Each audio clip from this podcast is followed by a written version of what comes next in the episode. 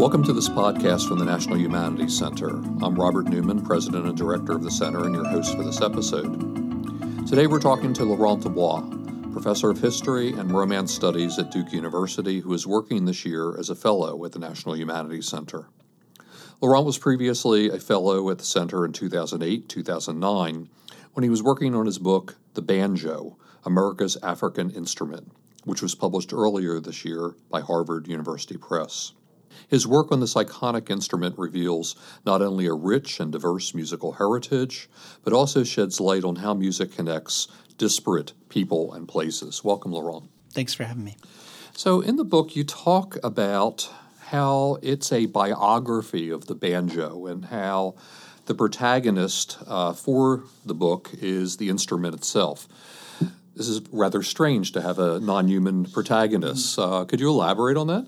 Yeah. I mean, this was a way that I, I finally got to the place where I was able to write this book and understanding it in that way, that the, the kind of the central character was this instrument, and this instrument whose story touches on so many other stories but needed to be the kind of through line, right? So like a biography, we kind of keep returning to this one object. The complicated thing is that the object, of course, itself changes over time, obviously, um, and just its constitution, its birth in a certain sense is one of the core mysteries that I try to address in the book. How did this thing uh, come to emerge as it did, um, where, when, how, and then what? How does that tell us about its subsequent history?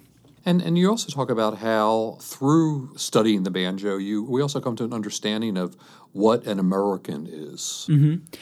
The reason, again, for writing this book as I did, which is that I decided to trace the whole history of the instrument. So at some point I thought, well, maybe I could just focus on its history in the Caribbean. But I, I thought that something would be learned by connecting all the, the whole arc of the story. And that is partly because the, the instrument is so iconic. It's been kind of constructed to be iconic. But it's also been constructed to be iconic in ways that erases parts of its history. So the story in particular of how later uh, boosters for the instrument tried to deny or kind of erase its African-American roots is part of the core tension of it. So in a sense, it's it's a very American story, both because the banjo itself has been so central to American culture, but also because it shows some of the ways in which uh, our ideas about race have, have led us to in some ways erase or forget parts of our history. And you talk about this also as, as uh, a study in, in transculturation. Mm-hmm. Could you talk about what you mean by that? Right. Transculturation was a term, actually first term by Fernando Ortiz, who was a Cuban writer, uh, thinker, historian, anthropologist. And it's essentially was a way to try to think about what happens when cultures really affect one another in this kind of long-standing, rather than acculturation, one culture to another. The ways in which Caribbean cultures in particular reshape Europe, and European cultures reshape the Caribbean and Africa and the indigenous all combined. So here what I'm trying to show is that this instrument in a sense embodies all of these cultural processes whereby partly lots of different African groups came together on the plantations of the Caribbean and, and North America and had to kind of reshape their cultures in dialogue with one another, so just within the, the community of the enslaved. And then over time, the way in which that leads to a whole, a whole other set of connections and dialogues um, between various cultures. I should just say that I think music is a particularly hard thing to grasp in the sense it kind of travels. You know, it can be absorbed and people can play songs they've heard from very different groups. And there's a way in which trying to keep a you know, handle, handle on music was always very difficult, which is one reason why I kind of kept coming back to the object itself that, that made the music. Well, and the object begins as, as uh, the earlier incarnations of the banjo are, are strings on a gourd. Exactly. And so your process of, of researching this instrument, which began as strings uh, on a gourd, what kind of interesting pathways did that take you? The problem, of course, is that since this was a, an object basically built by enslaved people, um, their culture tended to not be that great interest to to many of their owners and, and others. So the number of people who really paid a lot of attention to the culture of the enslaved, the objects they were making, was relatively small. So there's this a kind of archaeology, right? There's little bits and fragments here and there. So each of the fragments, textual or visual, become incredibly important. They're kind of this huge, huge clues. So the first task was just to try to gather every single fragment I could. And the next was to try to find a way to tell a story to connect those fragments in a certain way. And to me, part of the key there was to to bring together the story of the Caribbean and North America, which is something that hadn't been done quite in that way, although Dina Epstein, the kind of founder in this field, had had already turned to Caribbean sources. And I found that by at least when you put together all of the Caribbean sources and the North American sources, you could begin to to tell a, a bigger story um, that hopefully makes sense, I hope. So you're also talking about how the history of America is also about Africa. Mm-hmm. And I, I guess you're you're sort of taking off on W E B. Du Bois' Souls of uh, Black Folk in, in doing that. And and also how he wor- he talks about the sorrow songs mm-hmm. uh, in uh, in African American music. So how how does the banjo specifically demonstrate that for us? One of the core arguments of the book, and it's sort of embedded in in the title itself, is that the banjo, and I call it actually the first African instrument. It's sort of meant deliberately as a kind of provocation in the sense that what it's doing is to sort of try to be African in a general sense, something that is only really necessary in the Americas, right? So this is an instrument that is built to connect across really kind of diverse, tremendously diverse cultures from Central and West Africa, for instance. And it what it needs to do is to provide a space of music that's going to connect these people who are essentially thrown together on the plantation and to provide a kind of sense of connectedness with Africa in the in the New World. At the same time, there's kind of a literal connection in the sense that to build the instrument, people are kind of going back to traditions from West or Central Africa. Um, specifically, what I'm able to show in the early parts of the book is that for a variety of reasons, while in Europe, stringed instruments had come to be by the time of the fifteenth, sixteenth century, mostly built in wood, entirely in wood. Throughout Africa, you had a tradition of having gourds with a skin on it as a kind of resonator, as the body for a harp or a lute. This was something very widely shared, and so I argue that, in a sense, using that construction was, in a sense, a way of marking the kind of Africanness of the instrument. So there's a very concrete material link to Africa. At the same time, of course, as this connects to the bigger story, one that Du Bois himself wrote about, which is the continuation of, of African dance, of African music across the generations and into the present day. So you also write about how the history of black performance is tied to a history of blackface performance, mm-hmm. and that becomes a central issue in the biography of the banjo and with the minstrel tradition, et cetera. So can you unpack that a little bit for us? In the nineteenth century, starting a few decades before the Civil War, essentially, you get a, a really a big change in terms of the history of the banjo, the, an instrument that had been almost exclusively played within uh, African-American or Afro-Caribbean communities, an instrument that was made within those communities with gourds. It's taken up by a, first a small number of white musicians who learn how to play it from African-Americans and bring it to the stage. Really, New York City is where this all happens. And they become, um, sometimes they call themselves delineators. They they present themselves as kind of authentic representatives of African-American music who are white but have learned this tradition. And they perform in blackface, drawing on a long theatrical tradition that's existed in England beforehand.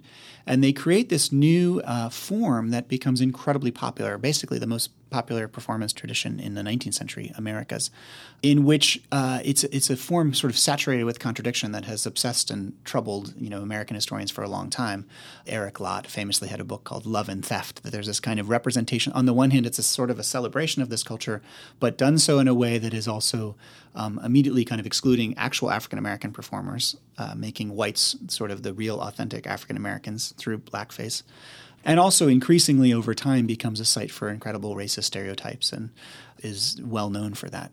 Except for, of course, there's this interesting story after the Civil War when African-American musicians begin to perform minstrel acts, often themselves in blackface, and sort of transform that as well. There's a phrase that I cite in the book from a newspaper actually in Haiti where there was a blackface tradition that I that I talk about in the book where a blackface performance is advertised as a person will wear blackface in order to approach the illusion of the natural, which it kind of embodies. Mm-hmm. So there's a, everyone knows that it's fake. Everyone knows that this is not really what's happening, and yet everybody kind of participates in the fiction. And I think it's, it's for, of course, one of the most fascinating aspects of our culture and one that we live with still.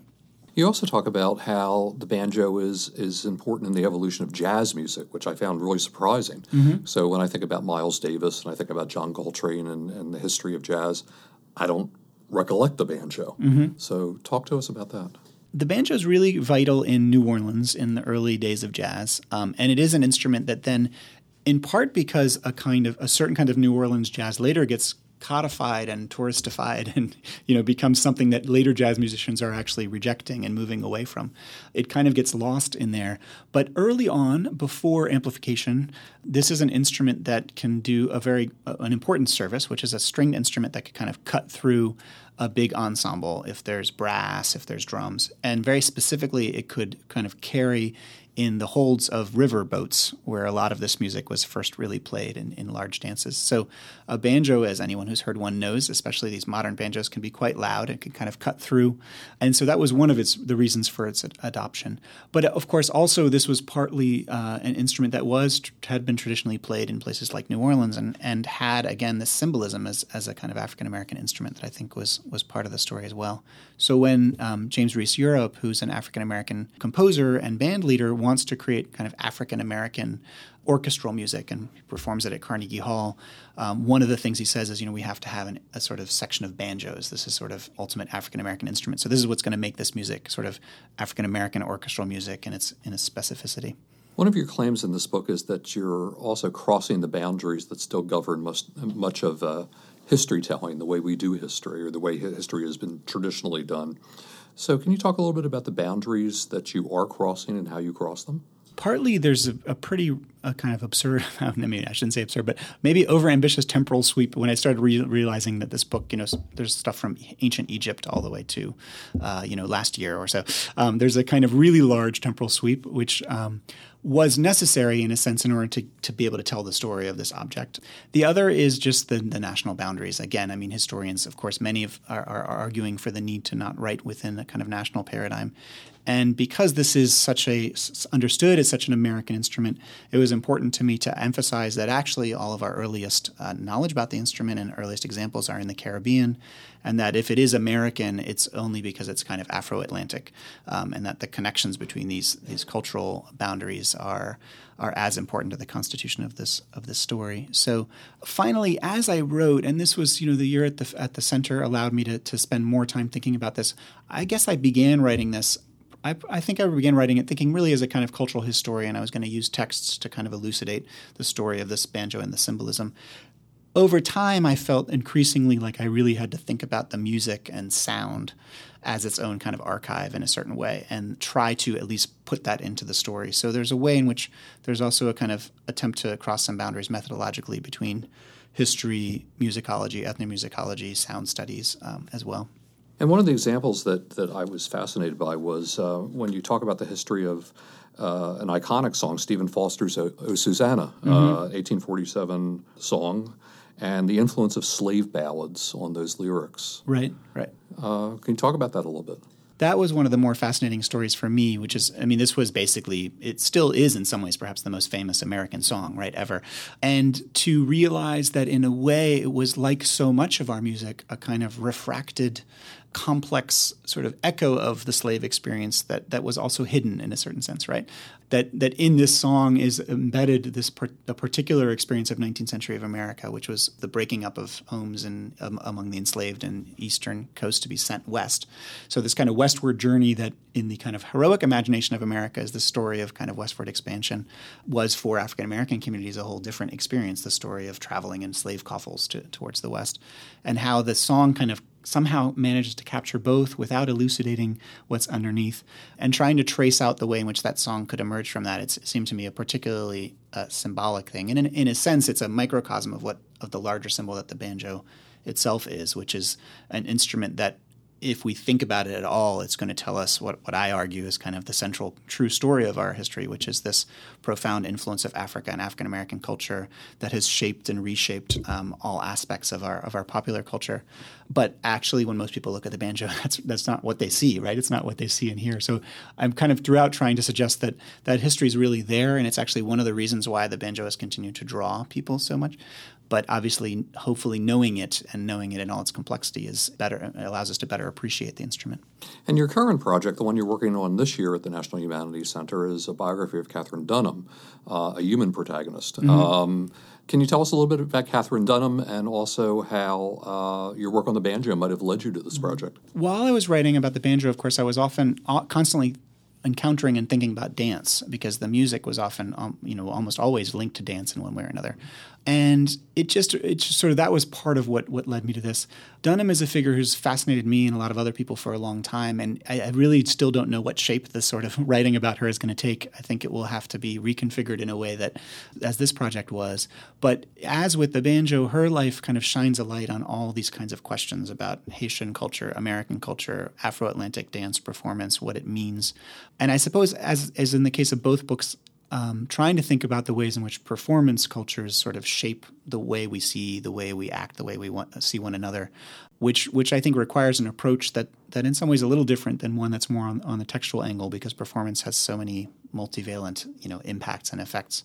So she's also a figure who just wrote really beautifully about these questions as well. So it's kind of an interesting, it's a different one. In, in the banjo, I was always trying to find fragments and use them.